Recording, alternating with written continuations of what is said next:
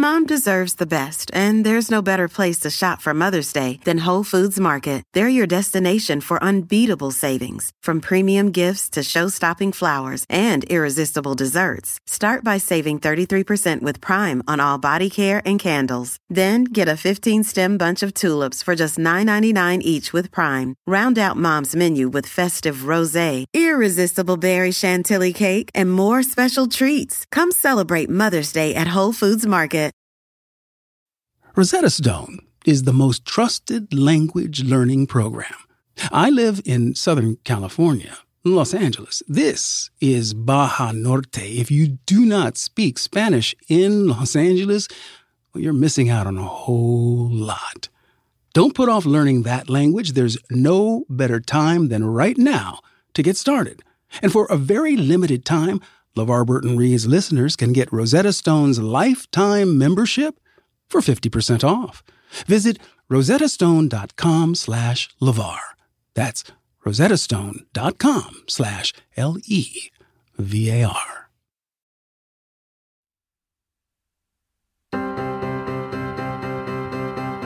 Hi, I'm LeVar Burton, and this is LeVar Burton Reads. In every episode, I handpick a different piece of short fiction and I read it to you. The only thing these stories have in common is that I love them, and I hope you will too. Well, y'all, today's story is another one that just hit me like a brick. It's by the author Louise Erdrich, who won the Pulitzer Prize for Fiction earlier this year for her novel The Night Watchman. Louise is a member of the Turtle Mountain Band and has written many novels, as well as volumes of poetry, children's books, and a memoir of early motherhood. She also runs Birchbark Books, an independent bookstore in Minnesota. Now, much of Louise's fiction, including this short story, considers and reflects aspects of her mixed heritage, which is German through her father and French and Ojibwe through her mother. She's got a new novel out on November 9th called The Sentence, which can be pre ordered right now from the usual places, including your local independent bookstore. Don't forget our indie bookstores. It is appropriately enough a very funny ghost story set in an indie bookstore. So, look forward to that. Now, about the years of my birth, which was first published in The New Yorker. Our protagonist, Linda, who was nicknamed Tuffy as a child, is someone I believe to have great inner strength and vulnerability all at once. Tuffy is a white child adopted by a Native American family, and the author has said that this kind of story was one that was very familiar to her from history, that of Native people adopting non Native people into their families. And it was also informed by her own grandmother, who adopted children who were in need. This story is sometimes very darkly funny, and it made me think deeply about the nature of love and generosity, the root of the cruelties that we can show one another, and navigating all of those human impulses. Please check out the written content advisory if you are so inclined, and if you're ready, let's Take a deep breath.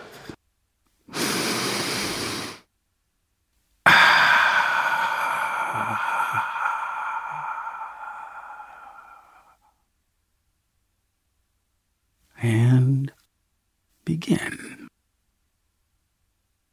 The Years of My Birth by Louise Erdrich.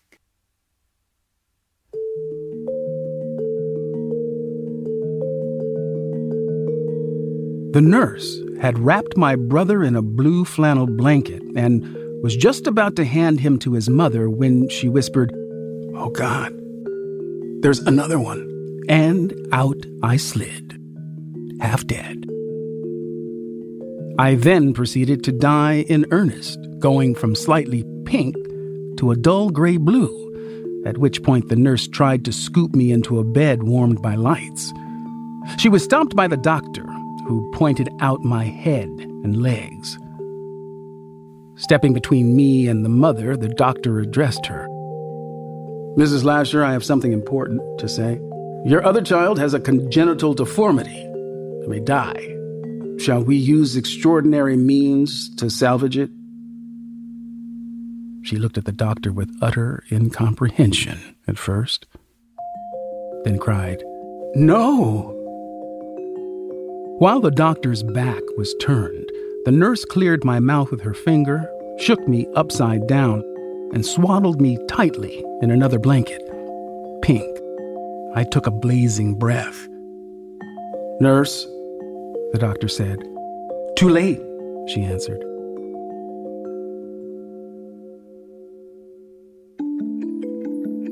I was left in the nursery with a bottle strapped to my face while the county tried to decide what to do with me. I was too young to be admitted to any state run institution, and Mr. and Mrs. George Lasher refused to have me in their house, which was at the edge of a nearby town where Mr. Lasher owned and ran a farm implements dealership. The night janitor at the hospital, a woman from the reservation named Betty Wishkob, asked the head maternity nurse for permission to hold me on her break.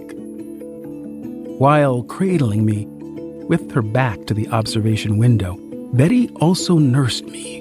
She was still nursing her youngest child at home. As she fed me, she molded and rounded my skull with her powerful hand. Nobody in the hospital knew that she was feeding me at night or that she was doctoring me and had made up her mind to keep me. This was five decades ago. When Betty asked if she could take me home, there was relief and not a lot of paperwork involved, at least in the beginning. So I was saved and grew up with the Wishkobs. I lived on the reservation and eventually was educated as my Chippewa siblings were. First at a school run by the Catholic Mission, and later at one run by the government. Around the age of two, I was taken away for the first time and placed alone in a room. I remember the smell of disinfectant and what I would now call despair. Into this disinfected despair, there came a presence, someone or something who grieved with me and held my hand. That presence would come to me again at other moments in my life. Its return is partly what this story is about. The second time that an officious welfare officer decided to find a more suitable home for me, I was four. As Betty argued with her in the dust of our yard, the matted hackles on the dog's back rose. I stood beside Betty and held her skirt, green cotton. I pressed the fine weave between my fingers and hid my face in its scent of heated cloth. Then I was in the back seat of a car that sped soundlessly in some infinite direction. I slept. I woke alone in another white room. My bed was narrow and the sheets were tucked tightly down so that I had to struggle to get out. I sat on the edge of the bed for what seemed like a long time, waiting. When you are little, you do not always know when you are screaming or crying. Your feelings and the sound that comes out of you, they're all one thing. I remember that I opened my mouth, that is all, and that I did not shut it until I was back with Betty.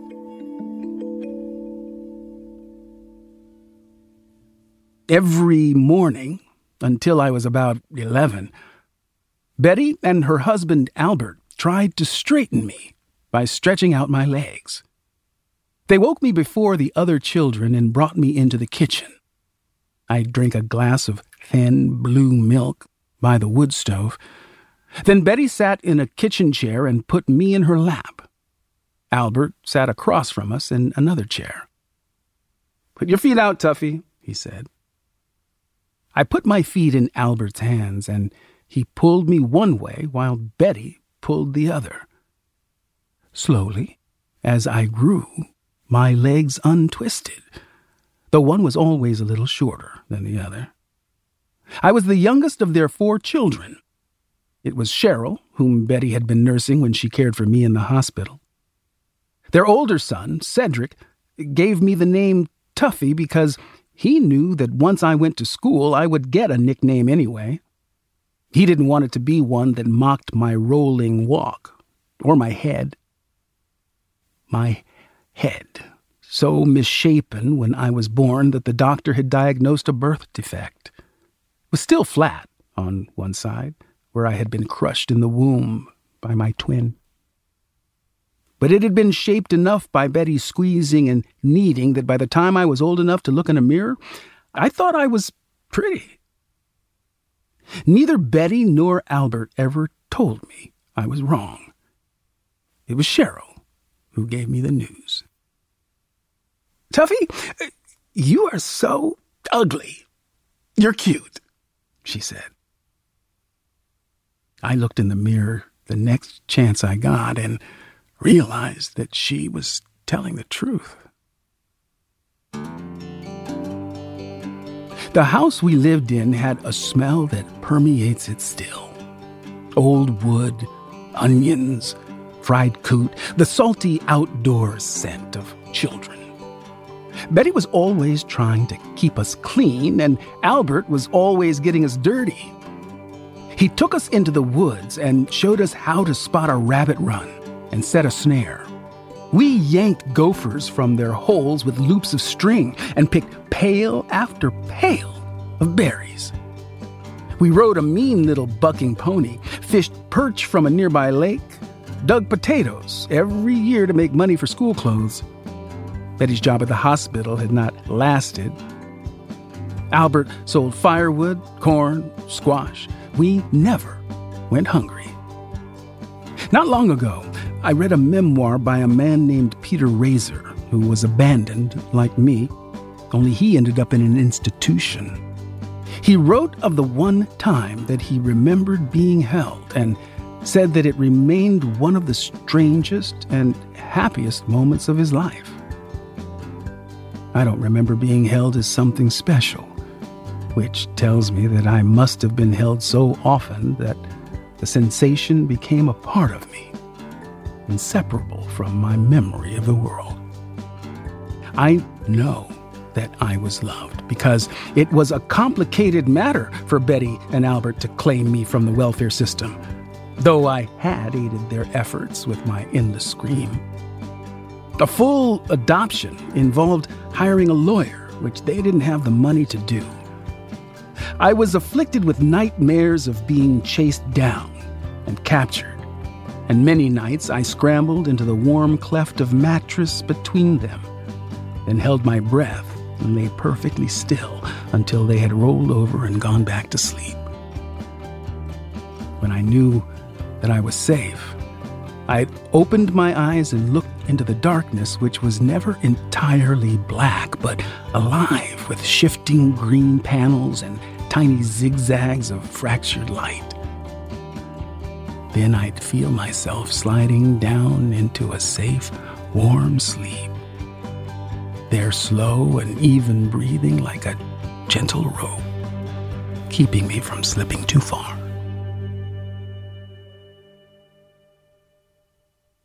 All of which is not to say that they were perfect. Albert drank from time to time and passed out on the floor. Betty's temper was explosive. She never hit, but she yelled and raved. She could say awful things. Once, Cheryl was twirling around in the house. There was a shelf set snugly in the corner of the living room, and on that shelf there was a cut glass vase that was very precious to Betty. When we brought her wildflower bouquets, she'd put them in that vase. I'd seen her washing the vase with soap and polishing it with an old pillowcase. Cheryl's arm knocked the vase off the shelf, and it struck the floor with a bright sound and shattered into splinters. Betty was working at the stove. She spun around, threw her hands out, and stared. Damn you, Cheryl, she said. That was the only beautiful thing I ever had. Tuffy broke it, Cheryl said, and bolted out the door.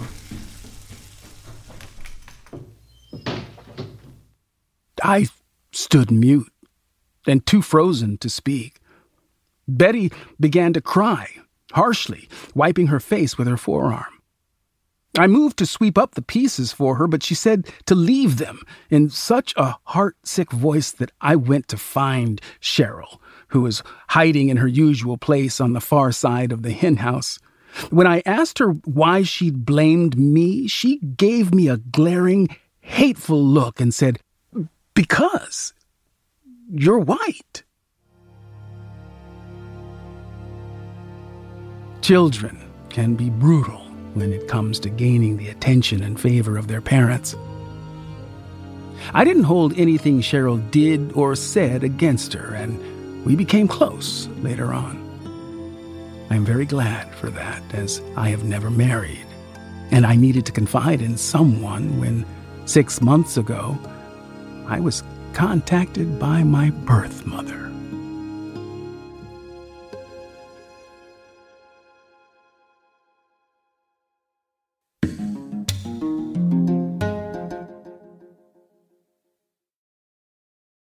Mom deserves the best, and there's no better place to shop for Mother's Day than Whole Foods Market. They're your destination for unbeatable savings, from premium gifts to show-stopping flowers and irresistible desserts. Start by saving 33% with Prime on all body care and candles. Then get a 15-stem bunch of tulips for just $9.99 each with Prime. Round out Mom's menu with festive rosé, irresistible berry chantilly cake, and more special treats. Come celebrate Mother's Day at Whole Foods Market.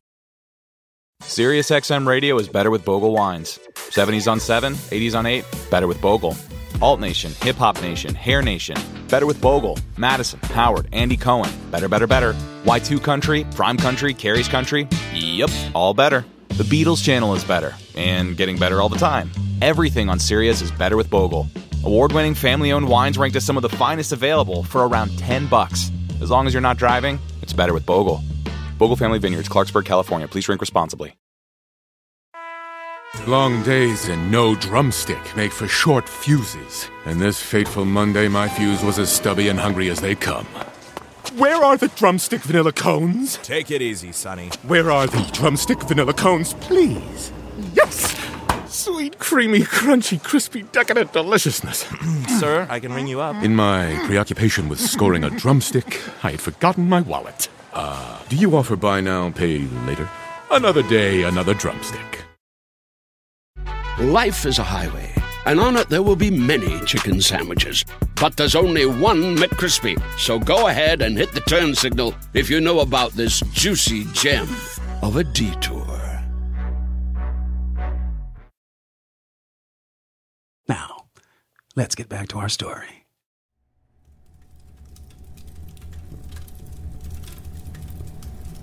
Until Betty and Albert died, I lived in an addition tacked on to the tiny house where all of us grew up. They died one right after the other, in the space of a few months, as the long married sometimes do. By then, the other children had either moved off reservation or built new houses closer to town. I stayed on. Even now that Betty and Albert were gone and I had the whole house, I spent most of my time in my room.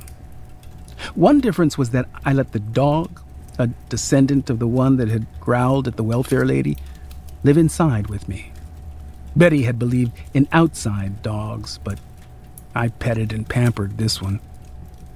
I'd had a fireplace installed with a glass front and fans that threw the heat into a cozy circle in front of it. And there I'd sit every evening with the dog at my feet, reading or crocheting while I listened to music. Then one night, the telephone rang. I answered it with a simple hello. There was a pause. A woman asked if this was Linda Wishkob speaking. It is, I said, and then experienced a skip of apprehension. This is Nancy Lasher. The voice was tight nervous.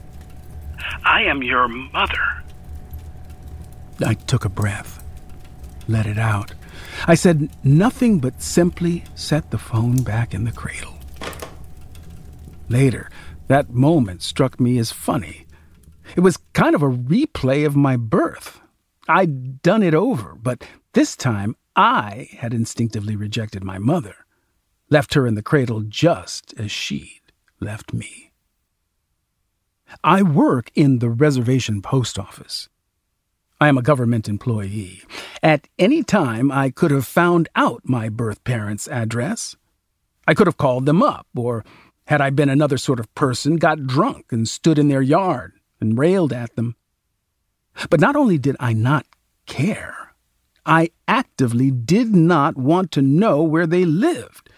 Why would I? Everything I did know about them was painful, and I have always tried to avoid pain, which is perhaps why I've never married or had children. That night, after I'd hung up the phone, I made a cup of tea and busied myself with crossword puzzles. One stumped me. The clue was double goer, 12 spaces, and it took me the longest time and a dictionary to come up with the word doppelganger. Growing up in the midst of a large family, I had never registered the visitations from my presence at those rare moments when I was alone as something strange. The first time I was aware of it was when I was taken from Betty and put in a white room. After that, I occasionally had the sensation that there was someone walking beside me or sitting behind me, always just beyond my peripheral vision. One of the reasons I let the dog live inside was that it kept away this presence, which over the years had grown to seem anxious, needy, helpless in some way I could not define. I had never before thought of the presence in relation to my twin, who'd grown up not an hour's drive away from me. But that night, the combination of the phone call out of the blue and the 12 letter word in my puzzle sent my thoughts flowing. Betty had told me all she knew of the circumstances of my birth. She was never one to keep things from people for their own good. She always let you have the truth square, but as I'd never thought to ask her about my brother, she hadn't talked about him. Nor had any of my siblings, mainly because I don't think they really cared. Perhaps they didn't even associate me with the Lashers. I searched my memory and could not pull out much except that my twin had been a boy, born first. I had no idea what the Lashers had named him. Of course, we were fraternal twins and supposedly no more alike than any other brother or sister. So I was free that night to actually hate and resent him. I'd heard my birth mother's voice for the first time. He'd heard it all his life.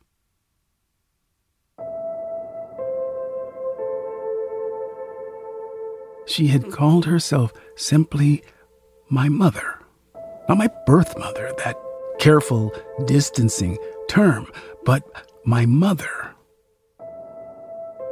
It could have been plain arrogance, but then there had also been distress in her tone.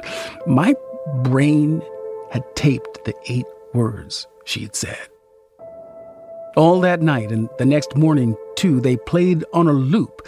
By the end of the second day, however, the intonation grew fainter, and I was relieved that on the third day it stopped.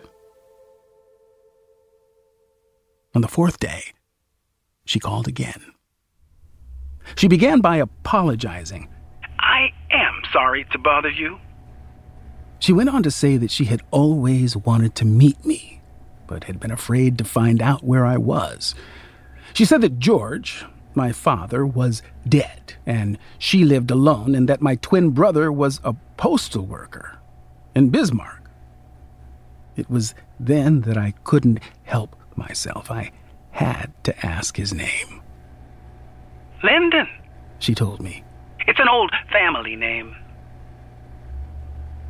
Was mine an old family name as well? I asked. No, She said. but it matched your brother's name. She told me that George had written my name down on the birth certificate, but that they had never seen me. She told me that he had died of a heart attack, and she had nearly moved down to Bismarck to be near Linden, but she couldn't sell her home. She said that she hadn't known I lived so close by, or she would have called me long before.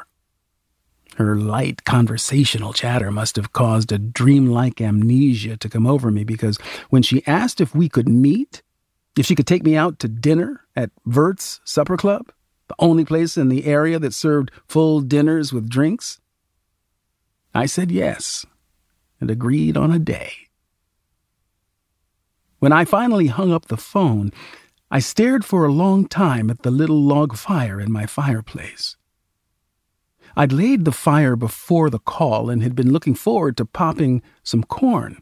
W- whenever I did, I threw kernels high in the air for the dog to catch.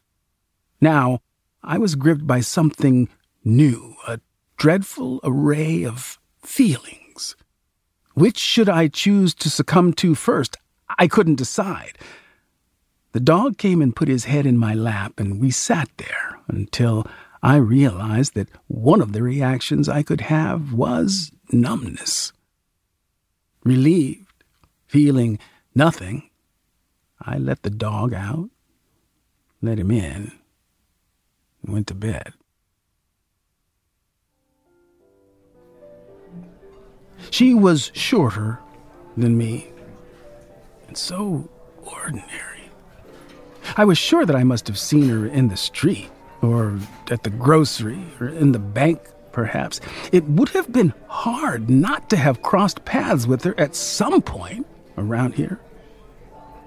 But I would not have suspected her of being my mother.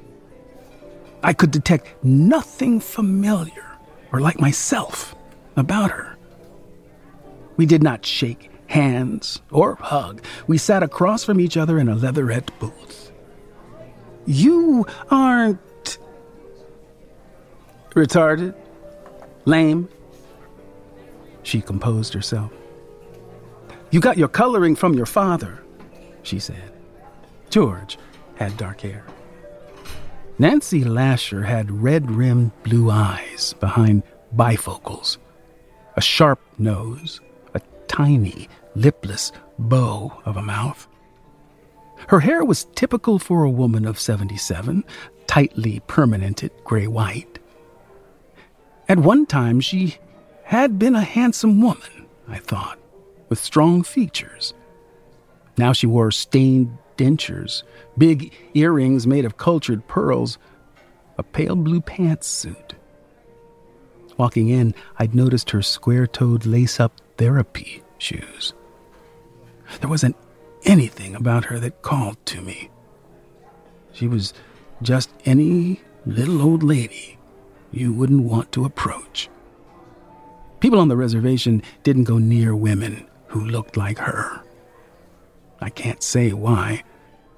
A mutual instinct for avoidance, perhaps. Would you like to order? She asked, touching the menu. Have anything you like. It's all on me. No, thank you. We will split the check, I answered. I'd thought about this in advance and concluded that if she wanted to assuage her guilt in some way, taking me out to dinner was far too cheap. So we ordered and ate and drank our glasses of sour white wine. As we did so, she talked. She asked me about myself. She drew me out, as they might say in a novel. She made sounds of interest and surprise and sympathy. She said that she admired me. we got through the dinner of walleye and pilaf. Tears came into her eyes over a bowl of chocolate ice cream. I wish I'd known you were going to be so normal. I wish I hadn't ever given you up, she said.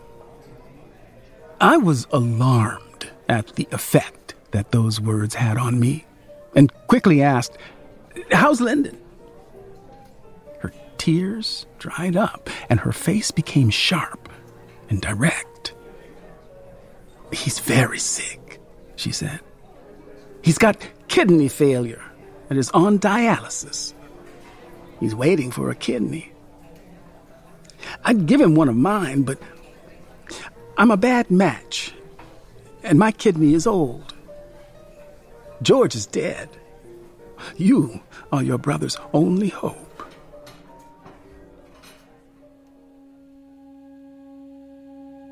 I put my napkin to my lips and felt myself floating up off my chair.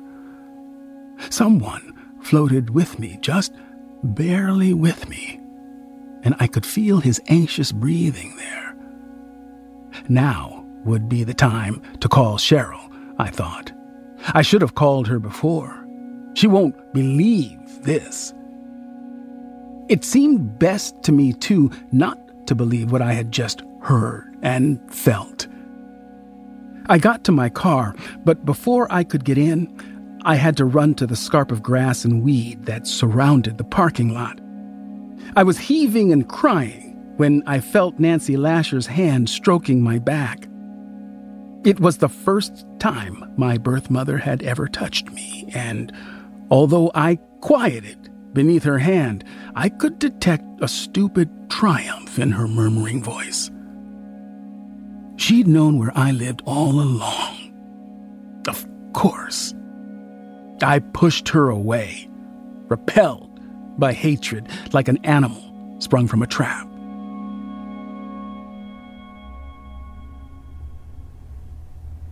What should I do? I asked Cheryl. I'm calling Cedric. He lived in Bismarck. Listen here, Tuffy. I'll get Cedric to go to the hospital and pull the plug on this Lyndon, and you can forget this crap. That was Cheryl. Who else could have made me laugh under the circumstances? It was the morning after the dinner, and I was still in bed. I'd called in sick for the first time in years. You're not seriously even considering it. Cheryl said. Then, when I didn't answer, Are you? I don't know. Then I really am calling Cedric up. Those people ditched you. They turned their backs on you. They would have left you in the street to die. You're my sister. I don't want you to share your kidneys. Hey, what if I needed one of your kidneys someday? Did you ever think of that? Save your damn kidney for me. Okay, I said. I love you. She said. And I said it back. Tuffy, don't you do it. She warned. But her voice was suddenly small, vulnerable. After she hung up, I called the numbers on the card my mother had given me and made appointments for the tests.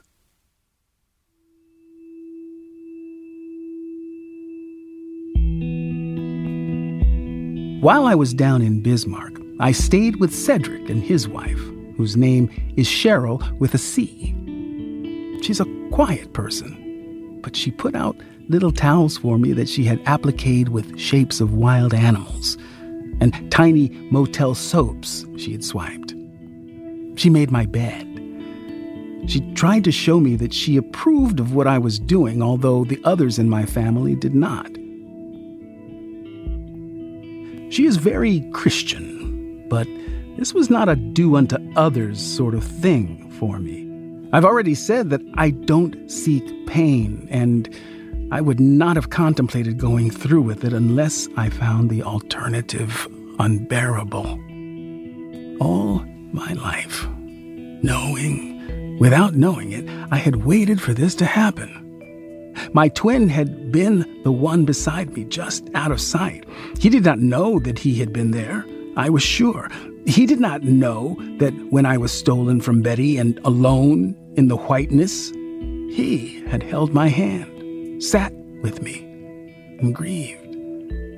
And now that I'd met his mother, I understood something more. In a small town, people knew everything. They knew what she had done by abandoning me. She'd have to turn her fury with herself, her shame, on someone else. The child she'd chosen. She'd have blamed Lyndon. I had felt the contempt and the triumph in her touch. I was grateful now for the way things had turned out. Before we were born, my twin had had the compassion to crush me, to improve me by deforming me. I was the one who was spared.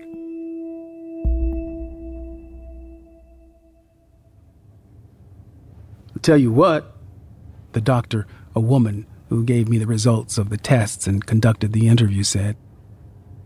You are a match, but I know your story, and I think it only fair that you know that Lyndon Lasher's kidney failure is his own fault. He has issues. He tried to commit suicide with a massive dose of acetaminophen, aspirin, and alcohol. That's why he's on dialysis. I think you should take that into account when making your decision. Later that day, I sat with Lyndon, who said, You don't have to do this. You don't have to be a Jesus. I know what you did, I said. I'm not religious. Interesting, Lyndon said. He stared at me. We sure don't look alike.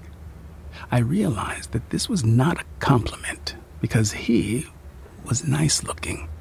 He'd got the best of his mother's features. But there was something else, too. His eyes shifted around the room. He kept biting his lip, whistling, rolling his blanket between his fingers. Are you a mail carrier? he asked. I work behind the counter, mostly. I've got a good route, he said, yawning. A regular route. I could do it in my sleep. Every Christmas, my people leave me cards, money, cookies, that sort of thing. Did you ever think, I said, that there was someone walking your route just beside you or just behind you? Someone there when you closed your eyes, gone when you opened them? No, he said. Are you crazy? That was me, I said. I picked up his hand and he let it go limp. We sat there, together, silent. After a while, he pulled his hand out of mine and massaged it as though my grip had hurt. I don't like you, he said. This was my mother's idea. I don't want your kidney. I don't want a piece of you inside me. I'd rather get on a list. Frankly, you're kind of a disgusting woman. I mean, I'm sorry, but you've probably heard this before. No, I said. Nobody's ever told me that. You probably have a dog, he said. Dogs love whoever feeds them. I doubt you could get a husband or whatever unless you put a bag over your head. Even then, it would have to come off at night. Are you saying this to drive me away? My throat clamped down on my voice. I swallowed, drew a deep breath to stop the shakes that had started in my body. You want to die. You don't want to be saved, right? I'm not saving you for any reason. You won't owe me anything. owe you? He seemed genuinely surprised. His teeth were so straight that I was sure he'd had orthodontic work when he was young. He started laughing now, showing all those beautiful teeth. He shook his head, wagged his finger at me, laughing so hard he seemed overcome.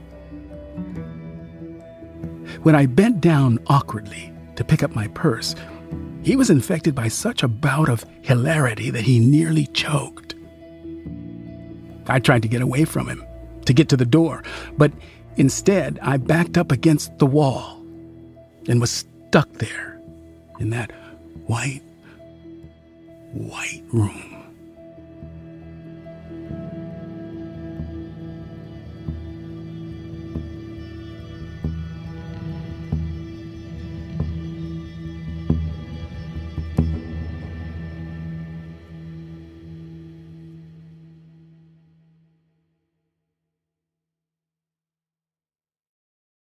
You know, there's a really interesting aspect of this story to me, actually, having been a, a kidney donor. Um, my mom was a diabetic for a long, long time. And, and when she was diagnosed with imminent kidney failure, um, knowing as, as we did in my family, my sisters and I, how really afraid of dialysis she was, my siblings and I decided that we would be tested, right, to see if we were a, a match uh, to donate a, a kidney. And I was the first to be tested and, and I matched. And so, you know, we did and went what we called in my family the, the, the organ dance, the kidney dance. And I just considered that I was just giving it back to her because she had given it to me through birth. And it was an even exchange. And I went through a whole process of, of making the kidney as strong as I could make it before the donation and really consciously surrendering attachment to it and re- giving it back to her with, with, without reservation, without hesitation. But that was for my mother, right? I can't imagine being faced with the prospect of doing that for someone who was a stranger. Blood yes but a stranger certainly. And i and i asked myself how did how did she get there? What was she thinking right and I guess what it boils down to is that she was raised by a woman, Betty, and a man, Albert, who loved her. She was raised in an environment where she knew love. She knew what it looked like. She knew how love felt. I often wonder those who hold and harbor hate in their hearts and spew it indiscriminately I, I wonder how much love they felt in, in their lives, how much, how safe one feels in this world plays a large role in how we respond to life's circumstances. I think when we, uh, when we know love, when we are, are steeped in the language of love, that sort of spontaneous, open hearted compassion comes naturally to us. I really do believe that there is something fundamentally wrong with those who cannot or choose not to access their hearts when dealing with other people. It it confuses me. No, it doesn't confuse me. What it does is it, it puzzles me. I think I understand it intellectually. I just find it difficult to get behind it emotionally, to identify with it. Like Tuffy, I know I was loved. I know that without a doubt. And the thing I I think I know about hate is that it has a hard time surviving without the support of other hateful energy. Hate loves company, needs the comfort of others who also hate to buck it up. Because at the center of all of that hate is fear. And so, as we um, turn our attention to getting back to something that is more normal than, certainly more normal than a year's worth of COVID time has been. Um, and there's a lot of stuff that's built up, stored in our bones, in our flesh and blood that that we will simply have to deal with going forward. As a man who finds much value in doing my best to be a what I call what I consider to be a good man. I hope I am able to live up to the the love, the sense of safety that I was given as a child and extend that appropriately to others, even those who who would do me harm with their thoughts, their words, or their deeds.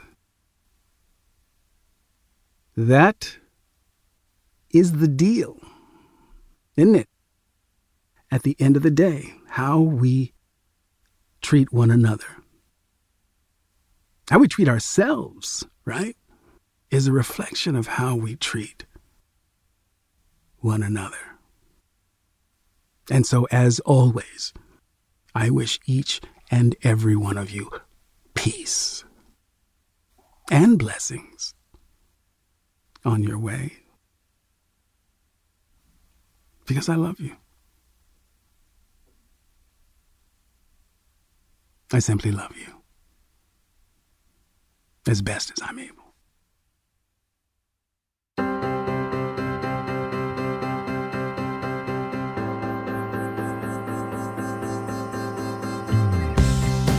Our producer on this episode of LeVar Burton Reads is Julia Smith. She's the best in the business, y'all. Our researcher is Lakeisha Lewis. So glad you are aboard, my sister. Editing and sound design by the extraordinary Brendan Burns. Extraordinary in every sense of the word, y'all. I can tell you from personal experience. We have editing support this season from Harry Huggins and Josephine Martorana. My great thanks to Louise Erdrich for allowing me to read her story today. If you enjoyed it, please pre order her forthcoming novel, The Sentence, which is out November 9th from Harper. If you like the podcast, please leave us a review on Apple Podcasts or simply hook up a friend with your favorite episode. I appreciate you. And as always, you can hear episodes ad free and also listen to exclusive bonus author interviews on Stitcher Premium. Go to stitcherpremium.com slash LeVar to start your free trial. LeVar Burton Reads is a production of Stitcher and LeVar Burton Entertainment. Our executive producers are Josephine Martorana and yours truly, LeVar Burton. And I am LeVar Burton. You can find me on Twitter at LeVar Burton and LeVar.Burton on Instagram LeVarBurton.com is the website. I'll see you next time, but you don't have to take my word for it.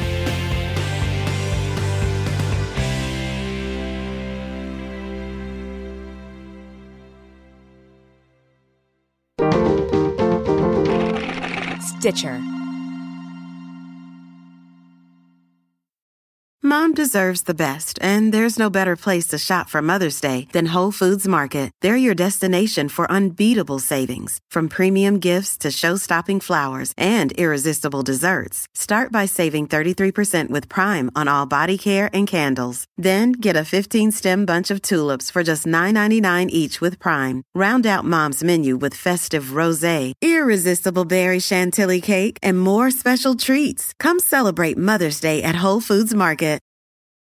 I was hours into a hunt for new digs at the local shopping mall and losing steam fast when fate intervened. Drumsticks, get your drumsticks. Nutty, sweet drumstick? What luck! One drumstick, please. Here you go. This is hot and made of chicken. I want an ice cold, creamy, crunchy drumstick Sundae cone. You and me both, buddy. But that's the vendor next door. Drumsticks. But that line is three miles long! Oh well. Another day, another drumstick.